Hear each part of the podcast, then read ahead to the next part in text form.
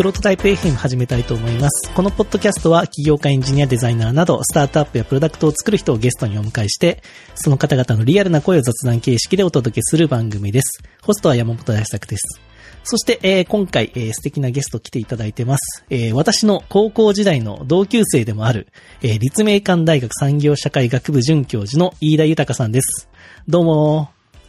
あ、こんにちは。どうぞよろしくお願いします。よろしくお願いします。えー、飯田くんとはですね、こうやってじっくり話すのは、まあ、つい最近も話したんですが、十、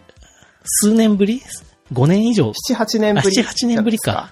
はい。一回あの、ね、あの、山本くんのオフィス、シェア、ああ、そうだ、そう、あの時ね。はい、うん、あの、お邪魔したり、はいはいはい。あるいはあの、何でしたっけ、えっと、コーヒーミーティング立ち上げた時うんうんに、一回、コーヒーミーティングでマッチングして30分お話ししたりとか、そうか、そうか。ありましたね。なるほどはいね。なので、そういうなんかオンラインでのなんかやっぱり活動していると、こうやって同級生とも繋がれるみたいな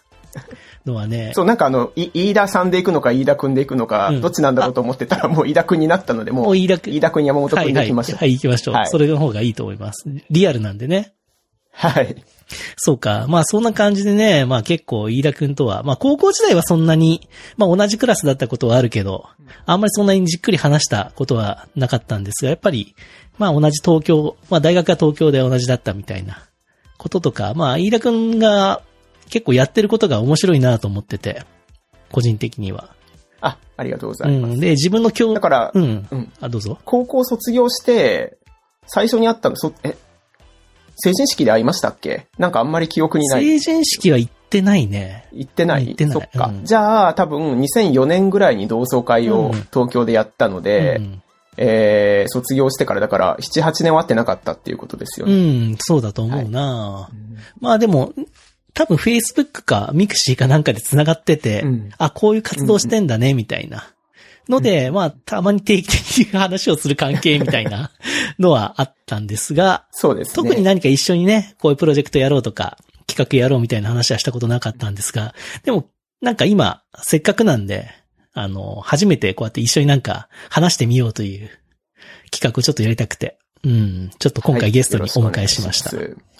で、今回ですね、テーマなんですけど、えー、飯田くんがですね、あの、本を出されてるんですね。で、メディア論の地層という本。まあ他にもいっぱいあるんですが、最近の著書で言うと、あと現代メディアイベント論、パブリックビューイングからゲーム実況までという本を、これを、まあいただいたので今回、ありがたいことに。で、読ませていただいて非常に私も興味があるテーマだったんですよね。なので、まずはこのメディアイベントってなんだっていう話をちょっとしたいんですね。はい。はい。なので、ちょっとまあ自己紹介がてら、ちょっと飯田くんの方から、メディアイベントってこういうもので、ここが面白いんですよ、みたいな、っていうところをちょっと話してもらえますか？はい、そうですね。はい。多分あの、この番組の多分ゲスト、これまで出られた方とは多分毛色がだいぶ、えっ、と違うんじゃないかと思うんですよね。いわゆるこうテック系の人たち、えーとはまあ接点がないわけではないんですけれども、まあメディアの研究をしてると言っても、基本的にやっぱ歴史の研究を、あの、中心に個人的にはやっています。で、えっ、と、特にまあ近年、まあキーワードの一つとして研究をしているのが、まあメディアイベントっていう、まあ概念ですね。で、これはあんまり聞き馴染みがない言葉かなっていう気はするんですけれども、日常生活を送っていてあんまり聞く言葉ではないと思うんですね。で、あの、まあ、学問的な、えー特にまあメディア研究の中で、えーはまあ比較的よく使われる言葉なんですけれども、で、またこの言葉がちょっと説明するのが非常に厄介でしてね。大きく分けてだいたい3つぐらい、あの、異なる意味合いで、あの、使われることがあります。で、えっと、英語圏だと、まあ非常にシンプルなんです。あの、メディアに媒介された、えーメディアを通じて伝わるイベントのことをメディアイベントっていうふうに、えっ、と言うんですけれども、まあ、エリュー・カッツっていう人とダニエル・ダヤンっていう、まあ、研究者の人が、まあ、90年代、えー92年ですね、1992年に、あの、まあ、その名もメディアイベントっていう本を、えっ、と、出版していて、まあ、それで世界的に広く知られるようになった、あの言葉なんですね。で、メディアに、まあ、媒介されるイベントっていうと、例えば、まあ、オリンピックですとか、まあ、アメリカであれば大統領選であったりですとか、あるいはまあ、アポロ11号が月に行くっていう時にそれをこう、えー実況中継みんなで見るとかですね。えっ、と、そういった、まあ、オリンピックはもともとテレビとかがなく、ない時代から、えーあるわけだけれども、やっぱりまあ、テレビで中継されるようになってオリンピックの意味合いってまあ、ガラッと変わったわけですね。で、今もまあ東京オリンピックどうなるかっていう話になってますけれども、えー、まあオリンピックってなるとまあ巨額のお金が動くと、特に放映権っていうのが非常に大きいと。いうことで、まあ、オリンピックを、まあ、やるっていうことの意味合いも、やっぱメディアが、あで伝わる、伝える、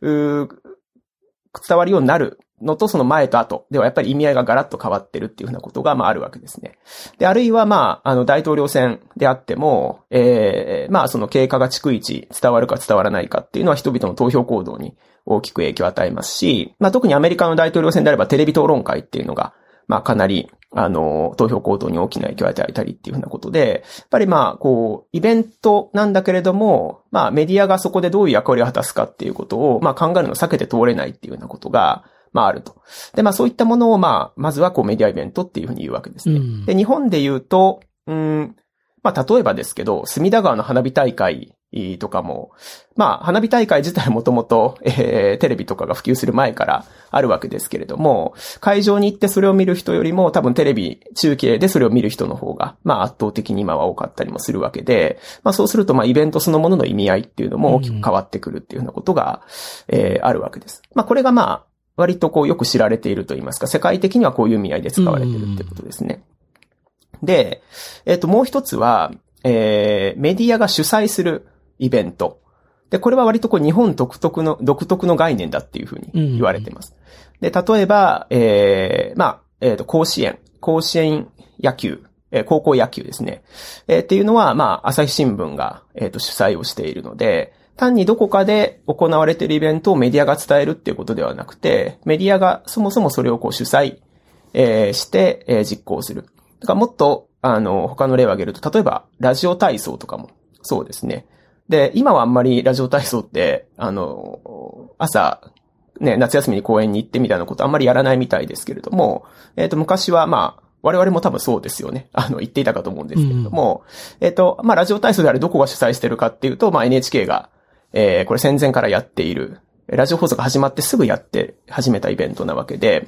えっ、ー、と、単に、えー、ラジオで何かを伝えるっていうことではなくて、えー、みんなをそこに集めて、みんなでこう体操するっていう、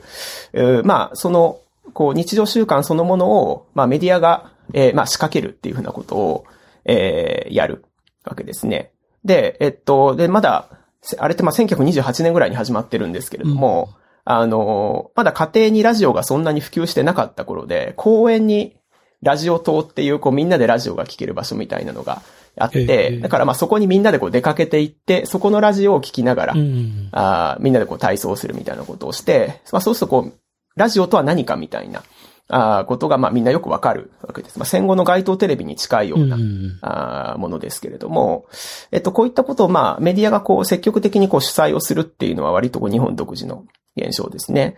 で、えっと、戦後、まあ、例えば、えー、日本テレビが立ち上がるときに、えー、まあ、読売が、まあ、えー、巨人軍を持っていて、まあ、読売と日本テレビ同じ系列なので、えー、テレビ放送始めて、まあ、その、キラーコンテンツが、えー、巨人阪神戦に、えー、なると。で、これも、まあ、ある意味メディアが仕掛けた、はい、自分たちで仕掛けたイベントなわけですね。で、まあ、こういうのが二つ目の、うん、えー、メディアイベントの定義っていうことになります。で、さらにもう一つありまして、はいはい、長くなって申し訳ないんですけれども、うん、えっ、ー、と、もう一つは、まあ、えっ、ー、と、メディアが伝える、まあ、大規模な事件みたいなものですね。だから本来の意味でのイベントではないんですけれども、うん、ただイベントでは英語では、まあ、出来事っていう意味合いが、えっ、ー、と、ありますから、うん、うん、まあ、例えば昨日の夜の地震とかも、えー、そうかもしれないですし、えー、あるいは何か、えー、重大事件が起こると、えー、マスメディアの記者の人たちが一斉にそこに出かけていって、えー、まあ、通常のテレビ番組の構成が変わって特番が組まれたりですとか、番組の構成が変わったりして、えー、まあ、報道がこうそれ一辺倒になると。うん、うん。例えば、まあ誰か、あの、著名な芸能人が亡くなったりとかすると、追悼番組が組まれたりとか、あする。で、これはまあ本来誰かが仕掛けたイベントではないんだけれども、えー、そういうまあ社会的にまあ重大だと思われる出来事が、まあマスメディアによって伝えられることによって、あたかもこうイベント的になっていく。まあ、ネットで同じことが起こればこれ祭りっていう言い方をするかと思うんですけれども、まあこういったものもまあメディアイベントの範疇に含まれるっていうふうに考えられています。で、まあ、この3つが、うんまあ、複雑に絡み合っているのが、まあ、今の、えーまあ、メディアイベントの、まあ、現状っていうところで、まあ、そういったことに関心を持ってるっていうところですね。なるほどね。わかりました？結構ね、ざ結構難しい結構、結構、うん、難しい。むあの、キーワード的に言うと、最初の一番最初のメディアイベントっていうのは、ちょっとこう、儀式感があるというか、あ、そうそうそうそう。なんかそんなセレモニー感、この本の中にもあったけど、ちょっとセレモニーっぽいものが一番の定義と捉えて、ざっくり言うとうん。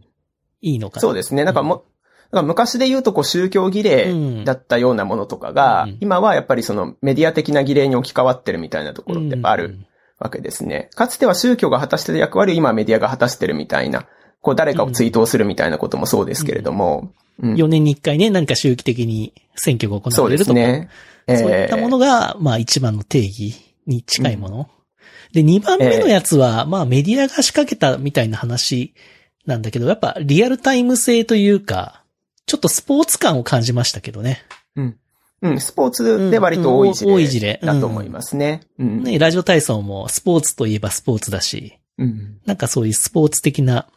競技性があるというかね。なんか競うような様子をみんなで見るみたいな。あ、そうそうそうそう。んそういうちょっと要素があるかな。ええだからまあ、うんテレビで言うとやっぱそれは視聴率を上げるため、うんうんうんみみんなが、まあプロレスとかもそうですけれども、にね基本的には視聴率を上げるためっていうところがあるし、紅白歌合戦もあれも合戦にしてるところがやっぱテーマなのかもね。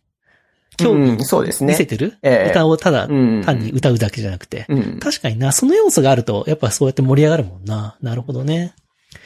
で、3番目に関して言うと何なんだろうな。3番目は、3番目はどういうものでしたっけ？まあ、えっと、日本で言うとやっぱ地震であるとあそうかか、ニュースだよあるいはこう、ニュースかニュースか。そうですね。あとはまあ、例えば、あの、地下鉄サリン事件であるとか、うんそういえば重大事件が起こったりすると、ええまあやっぱりテレビの構造ってガラと変わったり日もね、地震あったけど、つい見ちゃうというか、ええまあ速報性というかええニュース性、みたいなところか。うん。まあでもそれもわかりやすい、あとはまあ日本だと、まあ最近はちょっと少なくなりましたが、やっぱ皇室の儀礼とかっうん、うてん。多いと思うんですよ。うん。ロイヤルウェディングとかですね。で、そうなるとワイドショーとかもそういう話ばっかりになっうんて特番が組まれてみたいなことですよね。そうかそうか。まあそういうのがメディアイベントと、その、ええカッツさんとダダヤンさん。カッツさん、ダヤンさんの定義は一つ目ですね。あ、一つ目なんだ。ああ、その人たちが全部言ってるわけじゃないのか。言ってるわけではなくて、また、またそれぞれちょっと別別の文脈で言われたりああ、そういうことなんだ、ええそういうことなんだ。そうなんです。だからちょっとね、厄介、長いうんですようんうんね。そうかそうか。はい。だから、で、そうか。はい。だから、カッツさんとかダヤンさんは、今テレビとか、まあいろんなメディアで、うん。人がそういう状況になってることが、うん。なんかイベント化してますよねっていうのを、多分言った人たち。そうですねちょっと。セレモニー化してますよね、みたいな。そうですね。うん。それがどんはいどん広がってるってことなのか。ただ、うんそうなんです。うんだからまあ、92年に書かれた本なので、うんやっぱりまだネットはないし、基本的にはテレビ中心の時代なわけですよ。うんで、やっぱ92年に出版された時に、じゃあみんなやっぱ何を連想したかっていうと、うん。多分ちょうどこう冷戦構造が、えー終わって、えーまあ、あの、終わったりとかですね。うん。あとは、えっ、と、まあ、湾岸戦争がその直前に起こったりですとか、やっぱりまあ、テレビの影響力って言ってもむちゃくちゃでかい、うんうん。あの、世界が動いてる感っていうのはやっぱりこう、テレビを通じて我々は、あ当時の人々は、あの、得ていたので、うんやっぱ基本的にやっぱテレビに関する概念だっていうふうに、うんテレビを分析する概念として使えるものっていう理解だったと思うんです。うん。で、ただ、えっと、まあ、そこからもう30年ですか、もうすぐ。うーん、まあ、現代メディアイベント論って本を作った時で言ってももう四半世紀経っていたわけで、で、えっと、やっぱネットが出てきてソーシャルメディアとかが普及してくると、ううんん、やっぱメディアイベントって、あんまり以前ほどは、こう、やっぱ存在感なくなってくああ。そう。へえ、当たり前になっちゃった感はあるっていう。うん、まあなんかみんながみんなテレビ見るわけじゃうん。ないし、まあ、紅白で言っても、まあ、裏番組も面白いし、確かにね多様化したか若い人は、うんうん友達の家に大晦日遊びに行ったりとかする、うんそんなテレビ見るわけでもないし、なんかこうみんながこうかじりついてこう国民的な出来事を,、こう受容するみたいなことってあんまりなくなっていくわそうか。けですね。やっぱ50%近くないとメディアイベントとは言えないって感じがする。ね視聴率。まあね、数字がどうかっていうところは、まあね、ちょっとなかなか一概に判断できないんですけど、そうなんです。やっぱり視聴率も、やっぱテレ、こういわゆるこう1年間の最高視聴率みたいなものも、だんだんこう取れなくなってくるね50はもうね、なかなか出ないもんね。うんうんだからもう本当ワールドカップぐらいだと思うんですよ。あの、メディアイベントっぽいものっていうと。で、だからまあ言ってみれば、えっと、そのメディアイベントの研究っていうもの自体が、ちょっとまあ、あの、平たく言うとオワコン化してるようなところが、実はあって、うんと、メディアイベントに関する論文っていうのは、まあ、90年代後半から2000年代初頭にものすごいたくさん書かれて、え本も何冊か出版されてるんですけど、まあ、2002年の日韓共際ワールドカップが終わったぐらいからほとんどメディアイベントでみんな言わなくなっていったんです。で、それが専門ですみたいな人もあんまりいなくなっていたところがあって、で、どちらかというと、まあ、あのテレビの影響力を低く見積もって、うん、まあ、やっぱりネットとか、まあ、携帯によって、まあ、どっちかとこうね、テレビ離れっていう言葉で、あの、象徴されるように、やっぱまあ、テレビの影響力っていうのを低く見積もる研究っていうのが、比較的多い。それ、まあ、そもそもこう、テレビの研究っていうもの自体がちょっともう廃れていったようなところが、今ありまして。そうか、そうか。ただ、そうは言っても、えー、まあ本で取り上げてる事例でもあるんですけど、例えばパブリックビューイングであったりだとか、うん、やっぱりこうなんかテレビ、従来とはこうテレビの見方が違うんだけれども、うん、なんかこうやっぱ新しい動きといいますか、そうは言っても、結局テレビの影響力あっての、うん、えー、イベントでしょみたいなものとかが結構やっぱり多いなっていう実感がありまして、まあ例えばフェスとかで言っても、まあ、あの、まあ、あの、ロックフェスを、あの、本の中でも取り上げてるんですけれども、うん、うんと、まあ、それで言っても、じゃあどういう人たちがフェスに出れるのかみたいなことを考えると、やっぱりマスメディアの影響力あっての、うん、と、フェスみたいなところありますし、あるいはまあ、コミケであったりだとか、えー、まあ、そういったものでも基本的には、あの、えー、まあ、コミックスとかアニメとかっていうのはやっぱり、まあ、いわゆるこう20世紀型の、あの、マスメディア産業の中で、えー、まあ、生産流通しているものを、まあ、消費の仕方が従来とは違うけれども、うん、でもやっぱりまあ、それに、やっぱり依存して、ええー、まあ、成り立ってる文化っていうことがあるので、基本的にやっぱりマスメディアの影響力が、まあ、一斉に新聞を読むとか一斉にテレビを見るっていうのとはちょっとこう違う形で、えっ、ー、と、ちゃんと評価をしてあげて、うん、えっ、と、それがどういう、まあ、メディア文化に、まあ、繋がっているのか、みたいなところを、まあ、ちゃんと考えていくときに、まあメディ、アイベントって非常にこう、もう使い古されたというか、なんか昔そんな研究あったね、みたいな、えー、まあ、見方がされがちだったんですけれども、なんかこう、もう一回こう、リバイバルして、あの、正面から考えてみると面白いんじゃないかなっていうふうに思って、まあ、あの、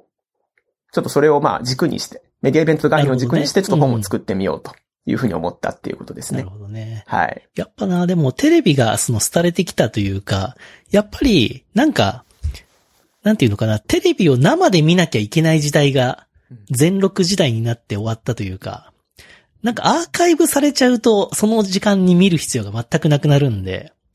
その、もう見る必要性がなくなるというか、で、みんなで一緒に見なきゃいけないとか、そこがなくなるみたいな話があって、だけど、難しいとこですね、そこはね。全録した方が便利な時もあ、うん、明らかにあるし。うん。そうなんですよ。で、またその研究するってなると、うん、まあテレビはまあ昔から厄介で、うん、まあそもそも録画ができて、まあ放送局にもアーカイブが、まあなかったりとかして、昔の番組が研究できないとか、あの、あるいは、あの、まあ今ね、アーカイブはできるようになったけれども、まあ逆にコンテンツが多すぎて、やっぱ大変なわけですよね。うん、つまりまあ映画研究はまあ2時間の映画を細かく分析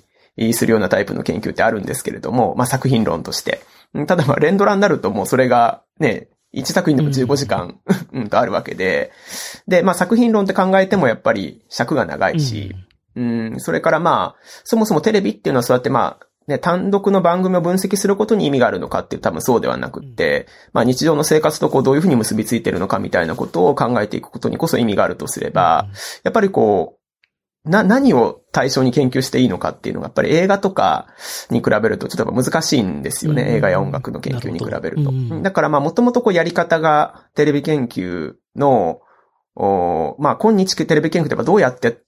やっていったらいいのかっていうところが、うん、あの、よ、よく、やっぱよくわからないまま、あの、テレビの影響力は依然として強いんだけれども、こう、テレビ研究自体は、やっぱりこの20年ぐらい、やっぱりこう、停滞しているのかなっていう、ね。昔だってテレビウォッチャーって人がいたもんね。ナンシー関みたいな人が。ねうん、ああいうのがもうみんな誰しもがやるようになって、考察とかね。うんうん。ああいう人たちが溢れて、なんか希少性がなくなったっていうか、テレビを語る。うそうですね。んう。ん。だからまあ、テレビ語りができる人は結構いっぱいいるんですよ。うんあの、まあ、社会学者で一番テレビ研究ちゃんとやってる人って太田昭一さんっていう方でい、たくさん本出されていて、うんこの人やっぱすごいのは、あの、アイドルの研究でもジャニーズもできるし、女性アイドルもできるみたいな、へーとにかくテレビ見まくってるので。あの、本当に尊敬するんですけど、はい。でも、うん、まあ本当に数えるほどしか多うん。分、こう、研究としてちゃんとやってる人っていなくて、うん。もちろんね、これだけやっぱライターさんとか、あの、まあ評論家みたいな人が、あの、特にまあネット中心で活躍してる人がまあ増えてきているので、まあそのテレビ評論みたいなものはものすごいたくさんあるんですけど、やっぱりなんかより一歩踏み込んでっていうのは結構難しい感じはうんうんうん。ありますね。でもな、やっぱ昔は、でももうちょっと、何かが起こる気がしてテレビを見てたんだよな。んそれがやっぱ今あんまり何も起こる気がしないっていうか。ないですよね。で、先にもうう、ん。そういう時って事前になんかリークされるじゃないですか。うんネットニュースとか何か起こるみたいなうん。ので気づくみたいなのが全然つまんなかったりとかして。うんう。ん、なんかそこのテレビのなんか何か起こる感はなくなって。うん、だからなんかトンネルズ、トンネルズみたいな、うんなんかああいう番組の作り方もどんどんされるみたいな。うんうん。なんかやっぱりこう、ネットで活躍してる人がもう今こうテレビにこう、なんというか、逆に流入して、あそうそう混ぜ返す面白いみたいなところはやっぱりあって。なんかテレビがどんどん YouTube 化して、YouTube がどんどんテレビ化してるみたいなところが今あるんで、うん結局一つになりそうな雰囲気はむっちゃ感じるんだけどな。うん。なんかあの、フジテレビで、うん。えっ、と、昨年末、うん。ザ・ピンチヒッターだったかな？ちょっとタイトルが、あ多分ね、そういう番組が深夜放生放送で放送されてて、すごい面白かったんですえよ。ー、で、あの、なんかクイズ番組なんだけど、自分は答えちゃダメで、えー、あの、YouTube のチャンネル登録してる人とか、はいはいはい。あの、Twitter のフォロワーとか、うん Instagram のフォロワーの人に、あの、うんうん質問をして、あ、生放送で。その人に答えてもらわなきゃいけない。だからある意味こう、社会関係資本が面白い物を言うというね。か、へーうん。ネットで影響力が大きい人が有利に進められるみたいな話で、やっぱな何人か出演者の人がいて、うんあの、田村敦さんとか出ていて、うんで、だからまあなんかこう、複数のスマホとかこう、あのタブレットとかをこうんう、並べて、いろんな形でこう聞きながら答えていくみたいなうん形だったんだけれども、ちょっとお名前を忘れてしまったんだけれども、なんかものすごいフォロワー数が多い、なんかインインスタグラマーの人が、モデモデルの方がいらっしゃったんだけど、なんかその人番組始まっても、ログインパスワードがわかんない。あ、なるほどね。はいはいはい。なんかこうずずっと入れないままずっとこうおろおろしてる。うん。要するにその自分のスマホじゃないので、うん用意してもらったスマホだだから、あの、始めようと思ったらなんかできなかったみたいなるほど。なんですよねだ。からたまにそういう斬新な企画はあるっていうことか。そうそうそう。やっぱすごい狙って作ってるなって思って、だからなんか田村さんも、あの、なんか途中でなんか電源が落ちたりとか、うん結構グダグダな感じで進んでいって、で、まあなんかそのグダグダに乗じて、あの、宮迫さんに繋いだりとか。あ、なるほどね。はいはい。うん、すごいやっぱり狙ってやってるなっていう感が、制作者の方も。うん。なんか、すごい面白かったですけど、うん、なんかこういうのができるのも本当にまあ、過渡的な状況というか、うん、別にこれが新しいフォーマットになるわけではなくってう、ん。うん、ね。まあ、やっぱり、うん、そう、そのフジテレビらしいなとか、いい意味でって思ったんですけどね。僕はあの、水曜日のダウンタウンの、あの、リモーあトはいはい。遠隔操作、クロちゃんの。ああ、あれはなんかちょっと、ネットっぽいなというか、ネットテレビのいいとこ取りみたいな感じはちょっとしたけどな。う。うんんそうですよね。なんか、そうそう、こう、どうなるかわからないけど、まあ、まあね、こう、わそれこそ笑いの神が降ってくるのを待つタイプの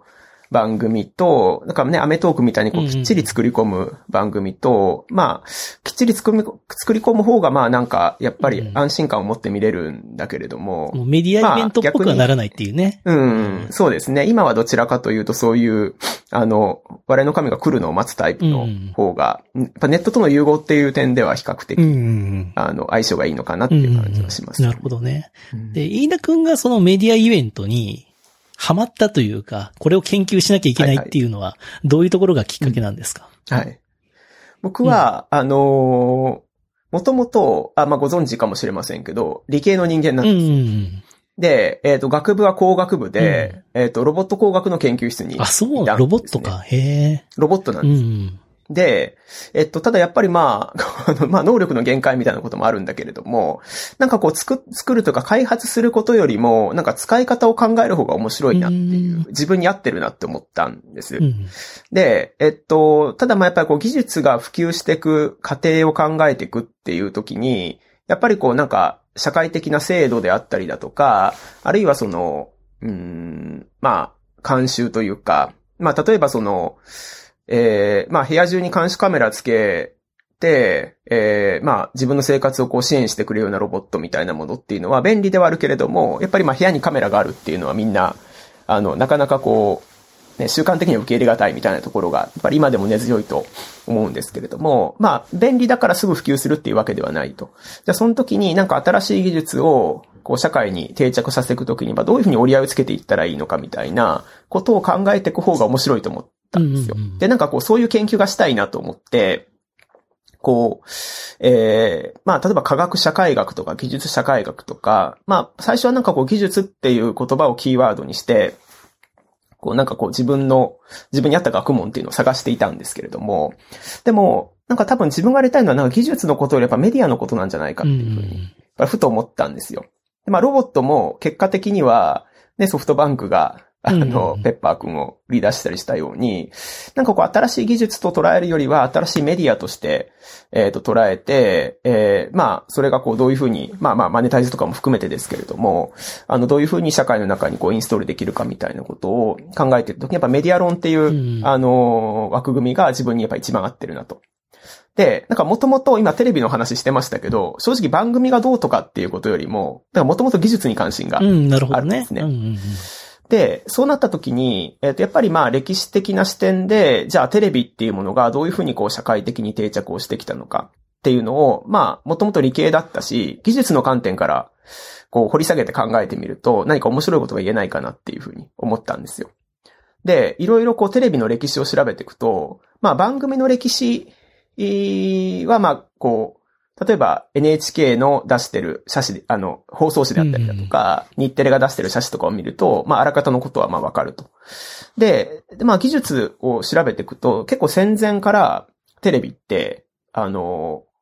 まあ、技術開発はもちろんやられていて、じゃあそれ実験室、研究室で、こう、クローズドでやられていたのかっていうと、実はそんなことはなくって、えー、西暦で言うと1928年、えっ、と、昭和で言うと昭和3年ですけれども、だからまあ日本でテレビ放送が始まるのが1953年なので、四半世紀前なんですね。でテレビ放送が始まるより前25年間ぐらいの間、何度も何度も、こう、テレビのプロトタイプっていうのが、博覧会とか展覧会で展示されてるんですよ。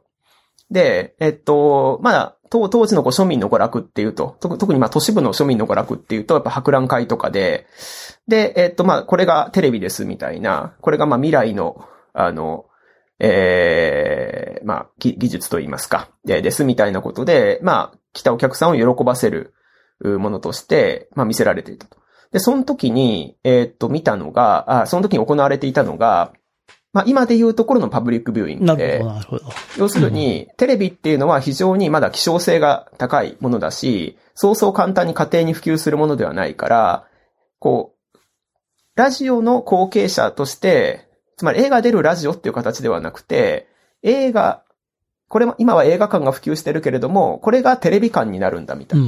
感じで、えー、映画館で上映する、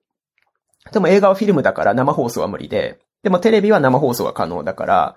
要するにこう映画の発展系としてこうテレビができるんだっていうふうなことで、えー、まあ、えー、まあ、球場と、野球をやってる球場と、え生で繋いで、その球場で野球やってるところを博覧会場で流すみたいなことをやったりとかして、えいるのをまあたまたま見つけたんですね。で、それが本当に1930年代ぐらいの、うんと話で、で、なんかこう、なんかテレビ、まあだからそもそも番組、テレビの歴史って、ふうに番組の歴史って考えがちなんだけれども、実はテレビっていうのは番組を伝えてるんじゃなくて、イベントを伝えてるっていうのがまあ、そもそもの始まりなんじゃないか。うん、なるほど、なるほど。考えたんです番組っていうのはあくまでもこう便宜的な、あのーこう、境界でしかなくって。で、だから実はその、えっ、と、テレビのあり方を、テレビってこうどうい、どんなメディアになっていくんだろうっていうことをみんな試行錯誤していくその、こうなんていうか、メインの舞台っていうのはやっぱ博覧会とか展覧会だった。うんうんつまり技術を開発してる人たちはとにかく、えー、電波を効率よく送って、えー、それがちゃんとこう、えー、自動機の方で再現するっていう。何を送るかとか別に何の興味もないうんわけですよ。あの、技術開発してる人たちは。とにかく綺麗に映ればいい。うん映るものは何でもいいと。でも、展覧会に来た人を楽しませようと思うと、やっぱ何かしら見せなきゃいけないから、じゃあそこミッキーマウスにするかとか、ノラクロにするかとか、うんまあなんかいろいろこう、あの、考えていくわけですけど、なんかそこでだんだんこう、テレビってのはこういうものっていう方が少しずつこう決まって、えっ、と、来ると。で、えっと、なんか実はメディアの発展を考えていくときっていうのは、実はイベントに着目するといいんじゃないかと。うんここでイベントっていうのは博覧会や展覧会なんですけれども、で、まあこう、こういう研究をしている頃から、なんとかメメディアの歴史と、えーそ、それがまあどういうイベントを、イベントで見せられたりとか、えーその技技術をめぐってどんなイベントが行われたのかみたいなことを、なんかセットで考える癖がついちゃったんですね。なるほど、なるほど。で、最初はあんまりメディアイベントっていう概念と結びつけるつもりもなかったんですけれども、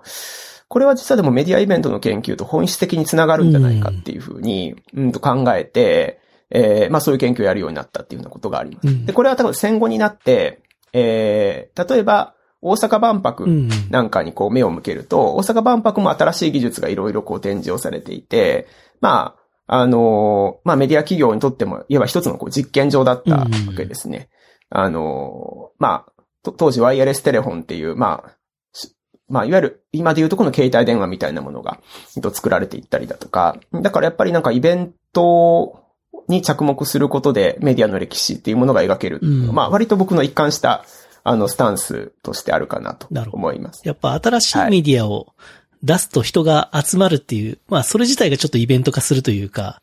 そういうものだと思うんですけど、はい。僕ちょっと聞いてて思ったのは、やっぱり画面が重要かなと思ったんですよね。うん。うん音じゃないですよね。その時って。音も出てるんだろうけど。映像、テレ、テレビに関してはやっぱりそうですよね。映像ですよね。うんでも昔はラジオがあったのか、ラジオで人が集まってたのか。でも飯田君の興味はスクリーンというかその画面なのかなというふうにちょっと思いましたけどね。ああ。まあやっぱりテレビを研究の中心に据えようっていうのは、割と昔からありましたね。で、もう僕がこう、まあ研究者としてのキャリア歩み始めた頃からもネットは相当普及してたわけだから、新しいメディアのことを研究するのであれば、やっぱりネットの研究なのかなっていうふうに最初は思ったりもしたんです。あの、ネットとか携帯とか。まあロボロボットはちょっと早いかなと思ってたんですけど、うん、だけれども、まあ、こう、なんて言うんですかね。あの、まあ、今でもじゃあ、例えば YouTuber の人たちの、うん、こう、コンテンツの作り方って、やっぱどうなってるかっていうと、やっぱこれ圧倒的にやっぱ90年代のテレビにやっぱ影響を受けてる部分って多いんですよね。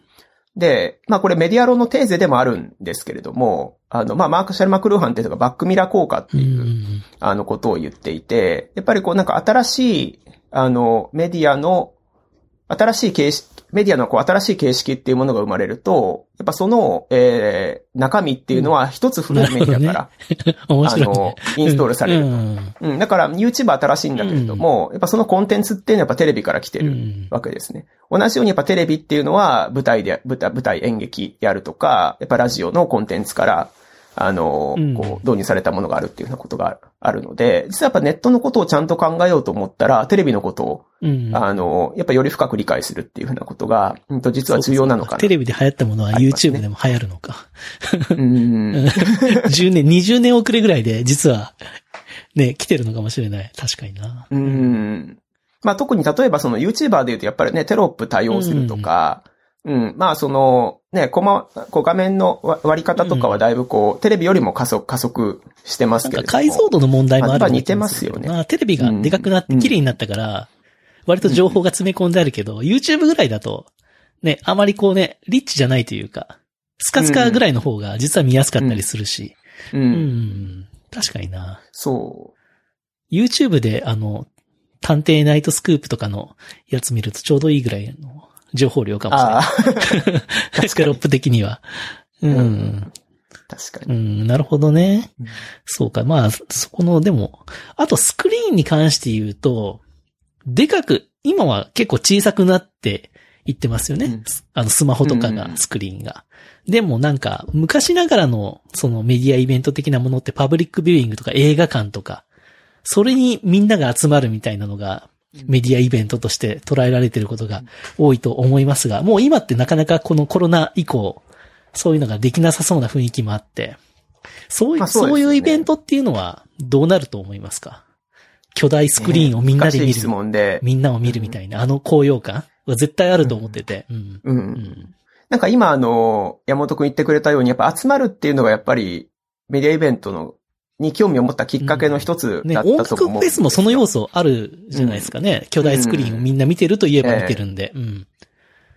で、あの、まあ、メディア研究に限らないんだけれども、やっぱりまあ、つつながるとかつながりみたいなことが、やっぱりこうメディアの役割であるとか、あの、まあ、特にインターネットではうん集まるってよりも、ネットでつながるって言い方をすることが多いじゃないですか。山本くんのや作ってるサービスも基本的にやっぱりつながりを作ってるにうんうんサービスで、あんまり集まるって言い方しない、うん、うん、しないしない。まあ、それは確かにそうね。で、うんネット上で集まるって言わないうんな。言わないよね。うん。だからそのなんか繋がると集まるの違いっていうことにはちょっと前から、うん、それはむっちゃ面白いと思っていてうんうん。で、うんえっ、と、まあ、ネットなりなんかメディアを介したう、んやっぱり集まりっていうものがどういうふうに変わっていったのかみたいな。うんそれはもうリアルタイムに集まるってこともあるけれども、オンラインでの集まりってこともあると思うんですよ。うんで、それはまあ、マスメディアに限らなければ、まあ、例えば、僕らが小学校の頃であれば、かえ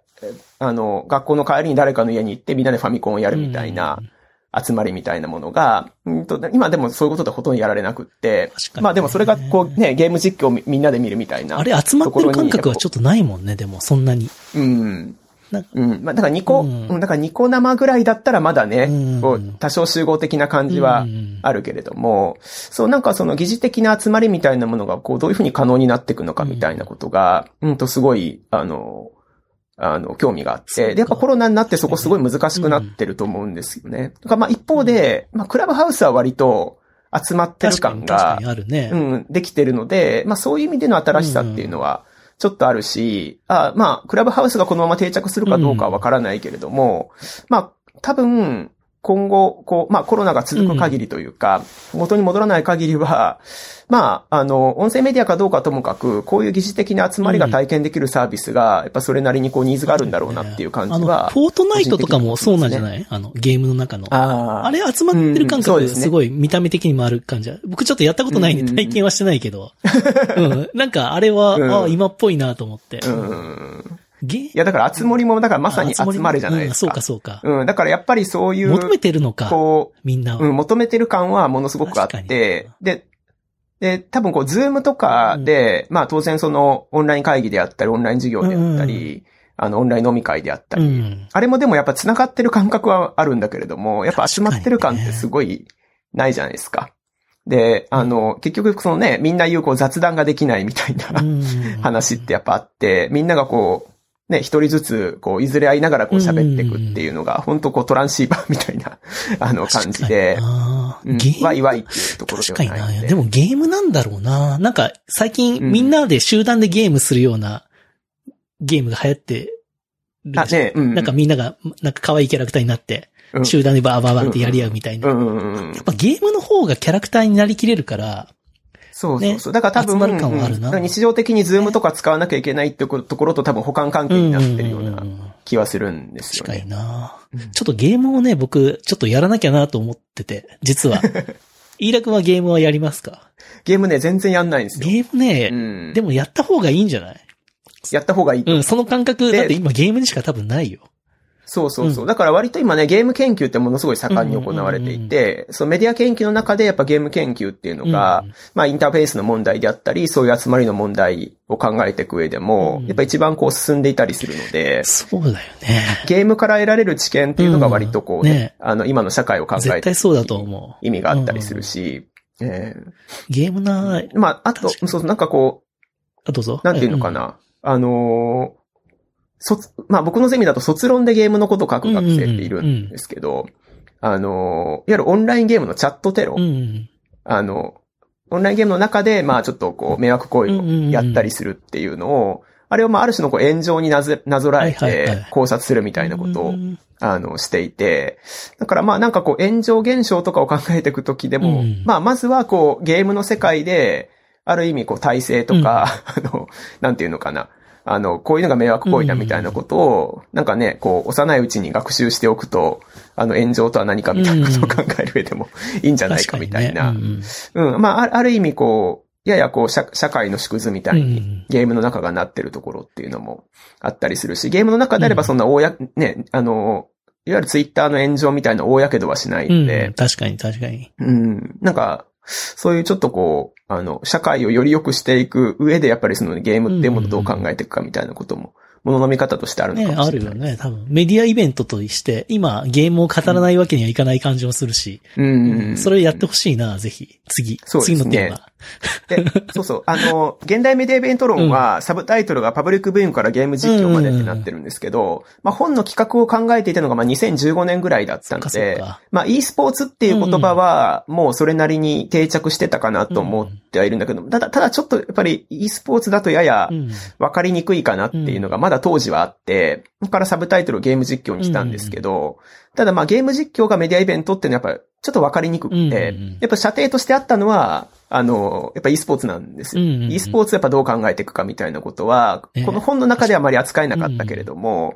まあやっぱり将来的に一番こう、ホメディアイベントとしてホットなのはやっぱそこね、かなだっっていう。て結構もうテレビ番組も結構 e スポーツ番組多いもんね、最近。うん、そうですね。ねうん。で、あの、この本の出版記念のイベントを、あの、ネイキッドロフトっていうあの、うん新宿の、うん。あのーライブハウスで、うん。あの、まあ、そこからあの、まあ、幸いと言いますか、あの、ドワンゴが、あのーまあ、ニコ生のこ公式のイベントっていうことで、あの、やってくださったので、うん2018年の頭ぐらいにやったんですけど、その時あの、ゲストに、あのー中川大地さんっていう、うん、あ、はいはいはい。ププラネッツの副編集長ってやられたりする、な中川さんに来ていただいて、あのーやっぱ e スポーツのことを割とこう中心に喋ってもらったんですよね。うん本のことはあんまり扱えない、本の中では扱えなかったなので、るほどね。うん、ちょっとまあ、うんあの、将来的にはやっぱりそういうことをちゃんと考えていきたいみたいなところで。確かになやっぱね、みんなが、世界中の人が同時多発的に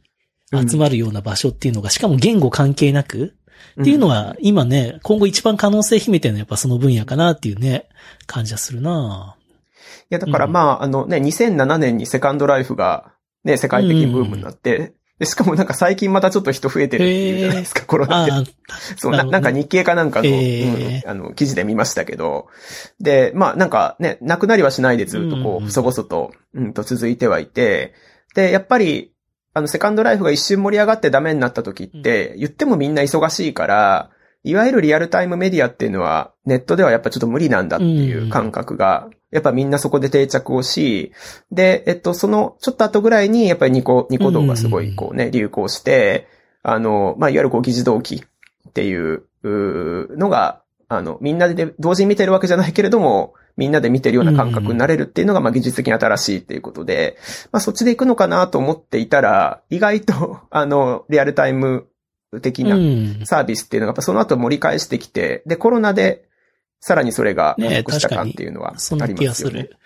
それでもう今、まあ Discord の音声チャンネルとか、まあクラブハウスとか、割とこうね、うん音だけで同期するみたいなのが、割と今一番トレンド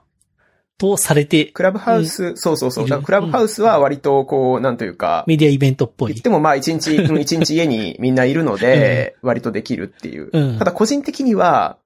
あの、イベント感はあるやっぱりね子供がうん、子供がいると、うん。やっぱなんか子供を保育園に迎えに行ってから、ご飯食べさせてお風呂入れて寝つかせると、大体だから15時ぐらいから22時ぐらいまでは、クラブハウスあんま使えないんですよね、うんで、そうするとなんか、23時ぐらいにアクセスしてもそんなにきこう入りたいルームなかったりなるほどして、ね。うんうん、やっぱなんかこう、ちゃんと、あの、こう、楽しめてる人と、うん 楽しみたいけど楽しめてない人の、結構分断は大きいなっていう印象はありますね。分あれ、多分アーカイブ化する流れにはなると思ってて、うん。そうなってくると、ちょっとね、あの、だいぶ見え方が変わるというか、うん。うん、そんな気もするんだけどな。うん。うん。なんかね、個人的には広告モデルなのかなと思ったらね、まあ課金の方で行くのかもみたいな話になってますしね。投げ銭とか。普通にね、なんか有料のイベント、有料ルームみたいなのは絶対、うんイベント的に、そっちになってくみたいハマると思うし、ううんん、聞きたいと思う人も多分多いんじゃないか。音がとにかくいいっていうのがね、うん素晴らしい。素晴らしいねあれは、あれがやっぱり、クオリティが高いっていうのが、そもそもやっぱりいいっていうところはあるな、でもな、あれが来そうそう。ると思わな。なんかクラブハウスは、そう、歴史的に見ていくと、やっぱりなんかね、ラジ、まあ結構もうやっぱララジオっぽく今使ってるっていうのが個人的にはうんすごく強くて、やっぱりなんかユーザーが増えていけばますますそうなっていくのかなっていう。初期の、初期の、なんか勝手に個人がやってたラジオみたいな、うそんな雰囲気はあるのがねうん。うん。あとだから僕もその、だからこう皿洗いながらとか、うん子供をお風呂入れた後に、こう、あの子供の体あ拭いたりしながら、こう、繋いでると、声かけられそうなチャンネルは、うんあの、ルームは避けるわけですよ。知らない？ユーザーがなんか、二桁だと声かかるかもしれない。うん、確かにね。しそう、それでまあ、ちょっと無視するのも感じ悪いから、まあまあ100人以上いるルームだったら大丈夫だろうみたいな感じで、もうなんか意図的にこうラララジオっぽいところをこうなんか狙って、そういう時間帯は聞いてたりとかしてしまってて、言ってもやっぱり発生できない、それは例えばまあ仕事仕事をしながらとか、うん、っていう人が、まあ、これから多分どんどんユーザーとして増えてくると、まあやっぱり、まあまあ、ほぼほぼラジオみたいな感じになってく部分っていうのが多分多いですよね。スピーカーにね、なりたい人はそんなに多いわけじゃないし、多分。うん。だからこう歴史の研究をしていると、本当にこれってラジオの歴史そのものだなっていうふうに思うんですね。あの、ちょうど去年が、えーが、ラジオ放送100年。で、コロナで全然そういうちょっとこう、あの、イベント感なかったですけど、うんと、1920年にアメリカで、えー初めて商業放送が始まっていて、で、やっぱ技術的には、その、こう無線で声を乗せるっていうのはだいたい1906年ぐらういにん。発明されてて、だから最初は、だから、いわゆるこう無無線なんですよね。送信機、うん送送信機能と受信機能がやっぱ一体になった、あの、最初はやっぱ無線電話って言ってたうんわけで、ワイヤレステレフォン。だから、えっと、基本的には無線をやる人っていうのは、えー、自分も喋るし、えー、聞くこともできるっていう。だからまあ、いわゆるまあアマチュア無線を連想してもらうと分かりやすいと思うんですけれども、基本的にはまあ、喋ることと、えーえー聞くことはまあ、一体の行為だったわけですけど、まあ、1906年から1920年までの間に、まあ、だんだんやっぱり喋りたい人と、うんえーもう聞くだけでいいみたいな人がこう分化していくわけですよね。で、あの、もう仕事ししながら、えーだからあんまり喋れないから聞くだけでいいと。で、一方で聞くのはあんまり興味ないけれども、まあ自分はこう、楽器が演奏できるとかレコードたくさん持ってるとか、喋りが上手いとか、そういった人が一方的に喋って、まあそれを聞くだけで満足する人が、こう、増えてくると。まあそうすると、まあそもそもこれもう、あの、マイクいらないんじゃないかみうたいなんことで、えっ、と、マイクがこう外されていくというか、あの、マイクがついてない無線機が売られるようになって、うんそれがラジオっていううん。呼ばれるようになるほどね。なっていくわけです。でそうやってまあ聞き手と話し手がね、こう分離していくっていうような状況が、まあ、クラブハウスの本当この数週間でなんかうん、急速にそれがこう、起こってる感っていうのはうん結構感じクラブハウスのまあアプリが2芸芸能人のつ出るからね。スピーカー用アプリとうん、リスナー用アプリみたいなね。ねえ。だから今やっぱりこう、急に振られるストレスみたいなのもあるから、もうなんかそう、ん初めからそうならないとか、まあ、アイコンで、あの、聞いていますとか、喋れませんみたいなアイコンを自分で作ってる人とか、いたりしますけど、へそういうのがね、き機能的にも、ね、実装されていくのかどう一か。発でわかる、うん、一目でわかるよううにん。なったりするの。ね、ね、ね、 Zoomだったらチャットでごめんなさいとかね、うんこう、書き込めたりしますけど、そういうのがないので。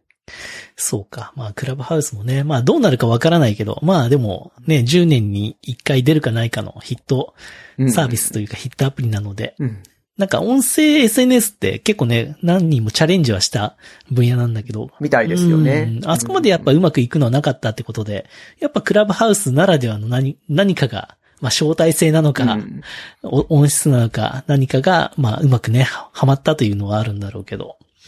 うん、まあ結構ね、楽しみにはしてます、私は。ただ、私はね、ポッド、ポッド、ポッドキャストが好きなので、あまり最近ね、実はクラブハウスはあまり訪れてないんですよ。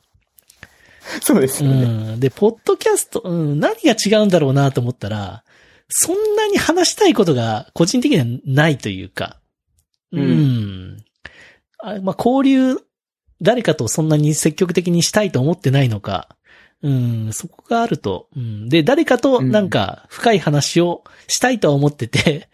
で、それはアーカイブしたいっていう欲求はあるっていう感じ。あアーカイブの欲求はね、だから今はなんかそれができないことがうん新鮮でみんな楽しんでるけど、だんだんみんな多分疲れてくるんじゃないですか、トロー感とうん、いうか、だと思う。残らないこ残らそう。とに対して。それは絶対あると思うな。うん。う。うんん。だからそこはちょっと。今すごうんい、なよくこんなにみんな頑張ってるなって。そうそうなんかそれこそイベント的にね、うんちゃんとスケジュールも告知してやってる人多いですけど、よくただで こんだけのことがでそうきるなっていそうそう。しかもそのね労力が割と、まあ、その時間にいたリスナーには伝わるけど、あんまりね、拡散する要素がないから、う。うんんなんかそこまでね、労力かけて、まあね、熱狂ファンは増えるかもしれないですけどね。うん。うん。いや、だから多分これから、うんまあマスメディアでこんだけまあ定着すると、まあ、ツイッターとかがやっぱ初期に叩かれたりとかしたのとやっぱ同じような、うん多分社会問題みたいなことも、やっぱ次々報じられてくると思うんですよね。で、あの、まあまあ、例えば、まあ今でもこうね、オンラインサロンとかもともとやってたような人とかが熱心にクラブハウスもやられてたりとかして、まあその入り口になってたりしますけど、まあ、あの、健全にやられてるものはいいんだけれども、まあ多少ちょっとその、ね、こうマネタイズの仕方がややこう、ね、法的にグレーであったりだとか、ちょっとこうネスミ公的なものであったりだとか、ね、アーカイブが残らないっていうのがやっぱりそ証拠が残りにくいみたいなこととも繋がってくるので、やっぱりそういったところで何かこうトラブルにつながって、クラブハウスで声をかけられてこんなひどい目に遭いましたみたいなトラブルであったりだとか、まああるいはまあその、ね、いわゆるこう、話したことは口外しないっていうのがまあ規約に盛り込まれているから安心して話したけれども、まああの、だからツイッターで言うとこのこうね、鍵垢のやりとりがこうスクショでさらされたみたいな話で、結局その、ね、こう、口外誰かがしちゃって、それでまあトラブルになるみたいな、うん、ことっていうのは多分ものすごく、あの、起こっていきそうなので、うん。まあそれをこう、ね、テレビとかがまあ、こう、今はね、割とこう、クラブハウスにしては割とこう、好意的な取り上げ方を、あの、うんメディアもしてますけどね、珍しくまあそれがね、感じる。多分自分たちとは競合しないっていうのがすぐに分かったからじゃない？テレビにとっては。うん、そうそうそうそう。うん。なので、ね、ただちょっとまあこういう問題が発覚していくとちょっとこうどういうトーンになっていくのかみたいなことと、まあツイッターもね、最近はこう、いろいろこう、あの、誹謗中傷とかの問題もあって、こう、規約とか、こう、あの、ね、システムをこう変えたりとか、あの、ね、リツイートの仕方にこう制限かけたりだとか、あの、いろいろやったりとかしているので、まあ、仕組みにこうどう反映されてくるのかみたいなところも、あの、まあ、面白いかなっていう気はしますね。楽しみと言いますか。そうね。ただ、あの、やっぱテキストだとチェックができるけど、音声だと、まあ、英語はできるのかもしれないけど、中でこういうやばいこと話してましたよとかのチェックを人力でやらなきゃいけないんじゃないかなと。あ、ある程度のとこまではできると思うんだけど、うん。それはね、アーカイブするようになったらすごく大変だなとはうん。思うけどな。だから多分、ういわゆるこう、通報制度。ユユーザーに課せられる規約の方が、多分こう、いろいろこう、うん重くなってくる。あれはダメ、これはダメみたいな。もっと明示された形で。で、今って規約ってほとんど見えないところにうんある、あるけれども、なんかまあ、あの、ちゃんと伝えましたよっていうところの念押しとかがもっとこう、可視化されてくるようになるかもしれないですよね。で、どんどんやっぱ過激化するようなうん。ことにはなっていくと思うので、ううんん、まあ、この今のなんかまったり感というかね、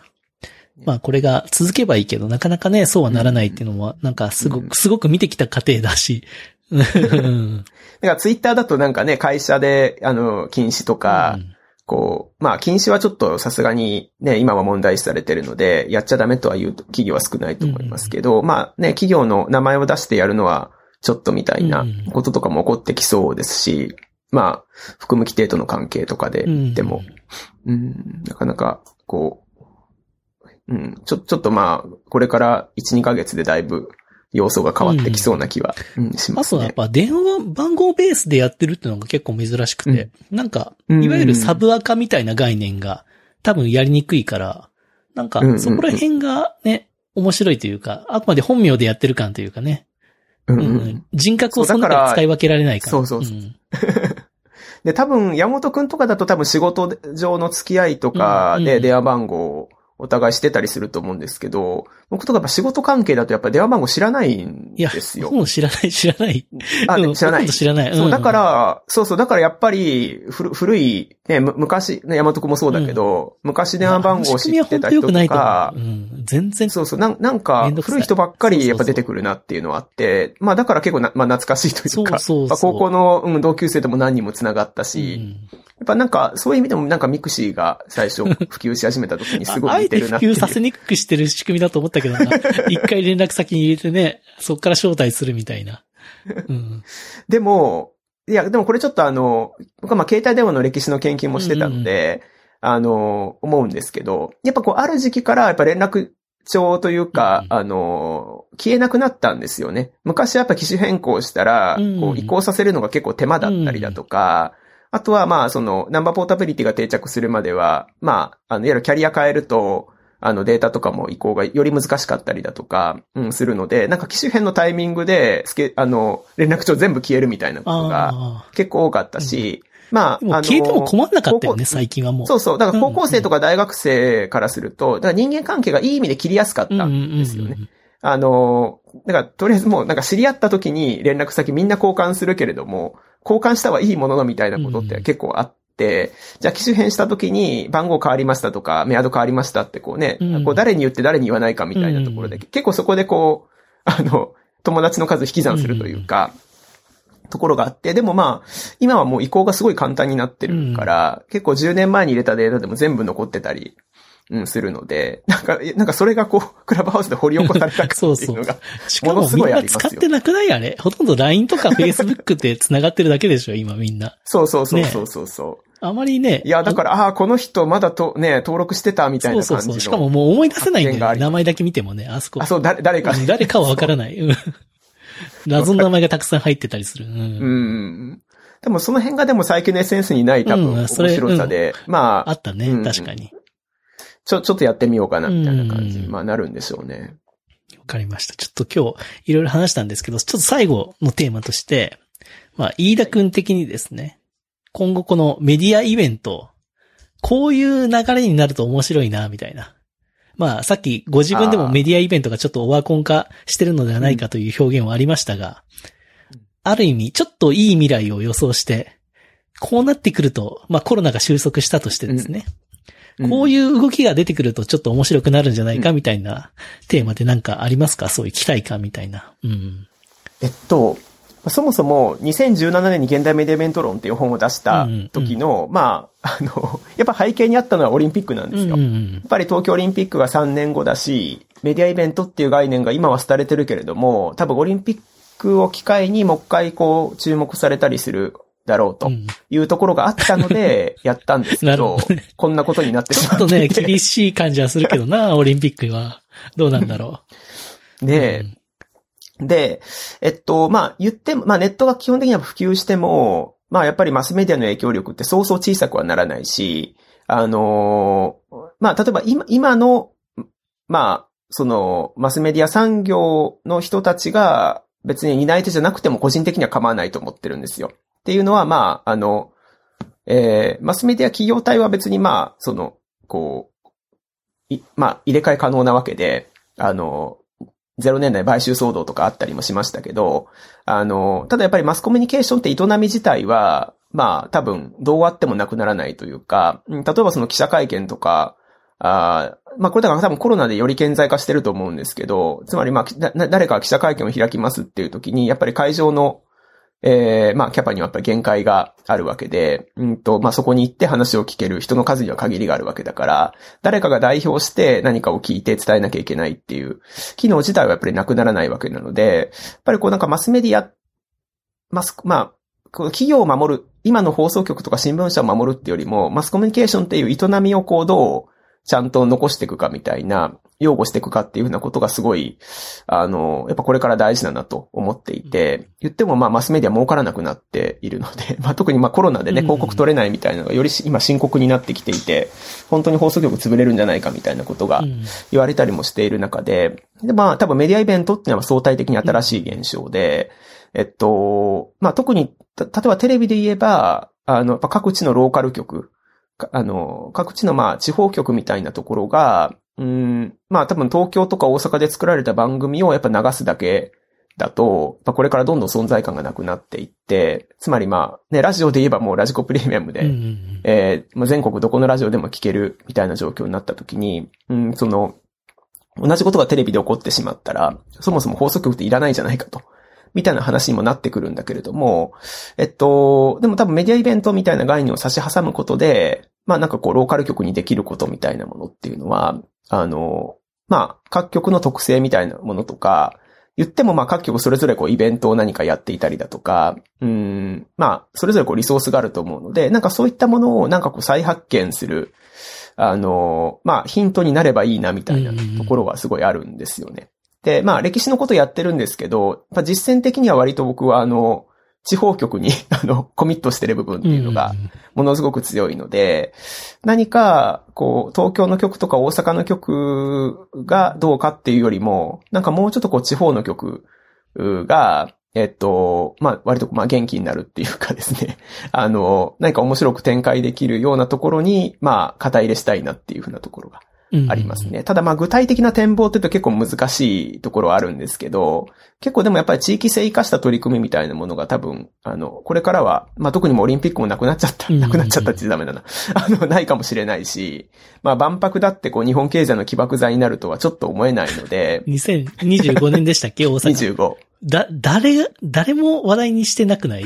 大阪版。そう。なんでかね。関西にいても、いてもね、全然なんだよね。大阪の人も楽しみにしてるのかな万博は。いやー、まあまあコロナでそれどころじゃないっていうのもあるし、大阪の企業もあんまりお金出してないので、まあそもそも、あの、お金がね、あの、えっ、と、まあ国と、うんあの、自治体は出すけれども、民間からのお金を当てにしてるのがまだ全然集まっていなかったりするので、そういう意味でも厳しい。飯田君のね、一応文脈では、そこで新しいメディアイベント的な新しいスクリーンとかが出てくるような。まあそうです。だから万博研はしたよね究は、万博研究で僕ずっとやってて、だから本当はね、あの、2020年は本当はね、ドバイ、ドバイ万博が開かれるはあ、ずだ。だったので、へえ。もうドバイに行く、行くつもりでいたんです。ドバイはなんか起こりそうな予感するね。大阪はなんか起こりそうな予感しないんだけど。そううん。なかなか厳しいですへね、ちょっと。そうか。うんそれは惜しいね。なんかね。すごいことが、うんなんかドドバイ起き起きそうだな。へえ。ね。だから一応1年延期になって、今年の秋からってことになってんですけうんど、だから一応まあお金は取ってあるんですけどね、うん。行くための。ただちょっと、それでもなんかね、ちょっとコロナのリスク考えると、うん、ちょっと開催されたとして行くべきかってでいうのはも行くべきじゃない。すごいことにななるんじゃない。ドバイの万博なんてね、ワクワクしかしないじゃん。まあね。へえ、いいね。でもね、なんか結構ドバイもやっぱり言っても、割とこうインバウンドうん、に期待してる部分っていうのがすごいうん、やっぱ大きかったみたいで、あの、去年のプログラム見てると、えー、だから2月、だからちょうど今の時期ですけど、2月はドバイ万博の中で、いわゆるこう春節祭みたいなのを、うんうんあの、企画してて、だから2月は中国人観光客の人にいっぱい来てもらおうみたいなことをどうも考えていたようなんですよね。だからそういう意味で言っても、ちょっと、まあ開催はできたとしても、やっぱちょっと当初の見込み通りには、うん。あの、やっぱ人も来れないし、あの、結構大変なのかなっていう気はしますね。ね、人が集まるイベントっていうのが、どのぐらいね、復活するかは、ちょっとわからない部分もあるし、うん。あとやっぱ移動のコストがものすごい高いじゃないですか。確かにねうん。まあ多分、あの、ね、割安のチケットとかもそんななさそうっていうのもあるし、あとはまあ行って、例えば2週間待機しなきゃいけなくって、また戻ってきて2週間待機みたいなことになると、2週間の旅行のために1ヶ月半、通常の生活ができないみたいなことに、あの、なってくると、まあ、やっぱちょ、ちょっとそこまでして、やっぱ行くべきかみたいなところはちょっとね、思ったりもしますよね。実質2週間も多分ね、仕事との関係で滞在できないので、うんうん一週間の渡航で、じ自宅待機が1ヶ月って考えると、あ、自宅待機というかその、うん。ね、行って、行ってホテル待機2週間で帰って自宅待機2週間だと、やっぱちょ、ちょちょっとしんどいですよね。そうか。でもな、万博ね。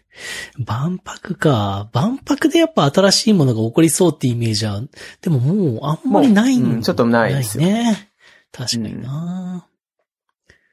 確かにな。そういう意味ではだからまあメディア、まああ万博もまあメディアイベントって文脈から言うと非常に面白いんですけど、うん、ちょっとまあ未来を考えていくときのとっかかりにはなかなかなりづらい。それよりはね、なんかテスラの発表とかね、そういう、うん。アップルの発表とかの方が未来を感じることが多くなってきたかな、やっぱり。だからアップルとかはもう一切、あの、万博とかはこれまでもコミットしてないはずですよね。うん。そうだよな、確かに。うん、そうか。でもね、万博っていうなんかそこのね、形式としての面白さはあるからな。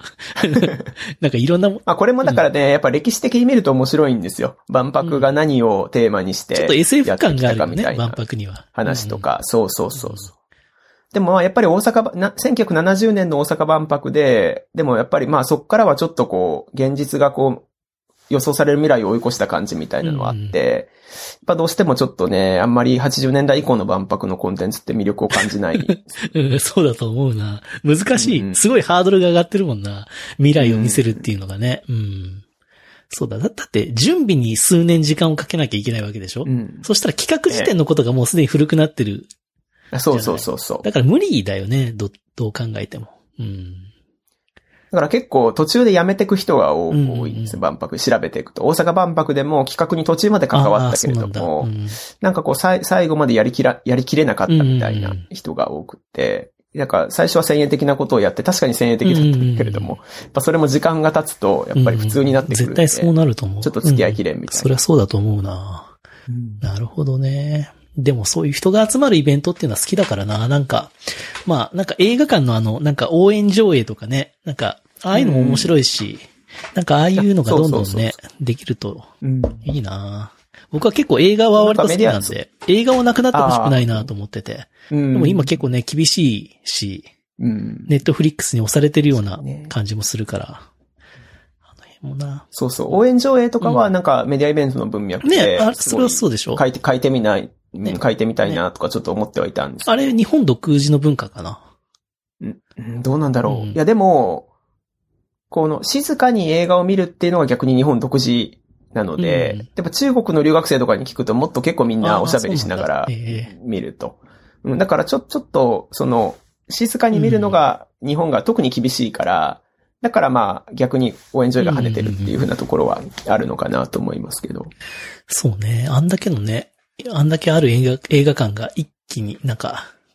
ね、ちょっと喋れちゃうのはなかなかもったいない気もするんで。うん。なんか映画館を使ったね、なんか新しいあ、そうそうそうそう。イベントの仕組みとか。うん。で、僕はあの、地方局で言うと、あのーえっと、今、岡山に岡山放送っていうフジテレビ系列の放送局があって、行ったことあるかどうかわかりませんけど、今、岡山駅のすぐ近くに、あの、イオンモール岡山って、うんあのできてるんですよ。うん。で、あの、まあ、こう、郊外型の、こう、いわゆるこう、山荘ガレリア式のうん、イオンあの、モールではなくって、な何階建てなのかな ?8 階建てぐらいかな。うんで、地下2階ぐらいまであって、まあ、一緒に西西日本の、西日本の機関う店ん。なんですけど、岡山放送はそこの中に、あの、いわゆるメインスタジオを作ってるんですうん本社は別にあるんですけど、あの、まあ、いわゆる放送の機能はもうすそこに全て移転をしていて、でそこの中にはまた別途そのホールもあったりするから、そこのホールを使って何かイベントをやったりとか、まあ、例えばチームラボを、をの、あの、展覧う会ん。を、あの、岡山放送の主催か何かでそこでやったりとかみたいな。ことをうんやったりとか、うん、していて、あの、まあ、要するにこう、ほ放送局がまあ、そうやってモールの中に入って、まあそこにはイオンシネマもあるので、あの、まあそこと組んで何かもできるし、基本的になんかこう放送局が一つのハブになって、あの、こう、まあ、モール全体をこう盛り上げていったりだとか、まあ、まあそれがこう、まあまあ、ち地方都市なので、まあ地方都市のこう文化の中中核になっていくう、ん。みたいなのはすごい僕はまあ、こう、まあ評価してるっていうとちょっと上から目線ですけど、うんやっぱりまあ、モデルケースとしてすごい面白いと思う。確かにね、そう、イオンにね、入るなんていうのも聞いたことないしね。なるほうどね。ん。で、つまりだから東東京の放送局っていうのは、まあ、90年代からやっぱりこう、地域の再開発の要になってたわけですよ。あの、フジテレビであればおうん。台場、うんあの、それから、まあ、テレ朝であれば、えー、六本木、うん日テレであれば、えー、汐留っていう風な。で、やっぱり再開発の一つのこうシンボルに、やっぱりなっていくわけだけれども、やっぱ地方都市だったらそういうパートナーって、うん。こうね、やっぱ、こう、いないわけで、だからまあなんかイオンがパートナーになるっていうのは非常にこう、まあ、腑に落ちるというか、まあわかりやすい感じがするんですよね。で、東京でもそういう、あの、お台場であれば、まあかつ、今なんていうのかわかりませんけど、かつてお台場合衆国っていう夏休みになるとこう、うんうんうん。あの、人をバッと集めて、だからあれもある種のメディアイベントだとうんうん思うんですけれども、あれの、まあ、地方でよりこう現代的な形で、なんか放送局とかがこう中核になって、何かやっていくみたいなことは、僕は十分あり得る話だと思っていて、それは見えるな、確かに。うん。うん。なんかまあ地道にそういうところからちょっと考えていきたいなっていうのその場に行かないと体験できない、なんか、ならではのコンテンツがあると、やっぱ行きたくなるし。うん。イオンモール岡山もその中心のこうふ吹き抜けみたいなところに結構でかいモニターがあるんで、あの、なんか通常はそそういう吹き抜け、モールの吹き抜けって大体その、なんか、あの、こう、も催し物上として、あの、使われてたりするんだけれども、あの、多分機能的にはパブリックビューイングとかもできたりするああ、いいねんですよ。ね。ええうん。なんかまあ設備的にすごいよくできているところで、うん、多分なんかこういうのをモデルにしていくと、多分、あまあ地方局お金がないとできないんですけど、うん先立つものがなければ。言ってもまあなんかこう、うん、ローカル局のまあなんかこう未来のあり方っていうのは割とこの曲は示してるのかなっていうふうな思ってますね。もう10年ぐらい、ねあのずっと、あの、付き合ってきてるんですけど、岡山放送は、じゃあ、ちょっと期待、期待大という。うん、面白いですよ。なるほどね。面白いな、でもね。そうチャレンジングな放送局があると。うん。ううんん、なるほど、なるほど。わかりました。それでもね、うん去年、去年の9月に岡山放送を訪ねていったら、あの、まあ、局の偉い人が、もう、あの、やっぱり、あのね、高校試に落ちてて、うんやっぱりちょっとあたふた、なるほどね。うん、言ってもやっぱね、コロナ乗り切れるかどうかっていうのはう、んちょっと大変だなっていうふうには。そうね思いましたね。ねなるほどねうん。まあ、いろんな。放送局で難しいところで何もしなくても儲かるんですよ。ええあの、要要は東京か、ら番組と広告がもうセットで送られてくるから、結局なんか自分たちで自社制作番組とか、ね、作っても、言っても東京で作られる曲番組ほど視聴率取れなかったりとか、するので、なんか頑張れば頑張るほど自分たちの首を絞めてうん、お金も出てくみたいなことにやっぱなりかねないけれども、ただまあ何かやらないと、その曲、その地域に会社があることのプレゼンスって発揮できないので、まあ正直こう、こう、あ赤字を垂れ流しながら、こう、ね、将来に向けていろいろこう投資をしたりみたいなことを、やっぱしてきたので、まあなんかそれが芽が出る前にね、こうコロナでおかしなことにならないといいなっていうのは、これ岡山に、あの、限った話では全然なくって、うん、なんか難しいところだなっていう気はしますねな。るほど。わかりました。ちょっと、飯田くん、あの、今日はまだ話し足りない部分はあったと思いますが、いやいやいやいや。あの、なんか大学の講義に来た気分で、今日は。だいたい大学ってどのくらいやってんの？授業は。い一回一、回だから90 90分か一回90、あ、90分ですよ。それはすごいな、やっぱり。それをやっぱりね、やってるなっていうのをよくわかりましたね。でもね、ここ何年かやってないんですよ。逆にちょっとやってないから今ちょっとテンションが変になってて、ああ、のちょっとなんか最近もう中間管理職みたいになってて、ねうん授業をあんまやらせてもらえないんですよ。そうかそうか。なんか雑雑務雑う務で。ん。じゃあ、今日、今日はまあ楽しんでもらえたってことで。はい、おかげさまで。はい。ありがとうござい。ます。じゃあちょっとまた、あの、ちょっとね、はい今度飯田くんには、ちょっとまた別のテーマで、こういうテーマで話せないかみたいなね。ちょっとそういうメディア系のが、テーマがあった時には、ぜひちょっとまた、ゲストに出て、ぜひ。ちょっとね、メディアイベント難しいす、ちょっとね、テーマとして難しかった感じがするので、おあの、概念伝え、あの、理解してもらうのも難しいけれども、ちょっと説明するのも難しいところあったので、うんもっとシンプルな方がいいかもしれない。確かに。でもなんか、はい伝わったと思いますよ。本当ですか、いろいろ。ありがとうございますはい、楽しかったです。はい。ではでは、はい。今回のゲストは、はい、飯田豊くんでした。はい、どうもありがとうございました。どうもありがとうございました。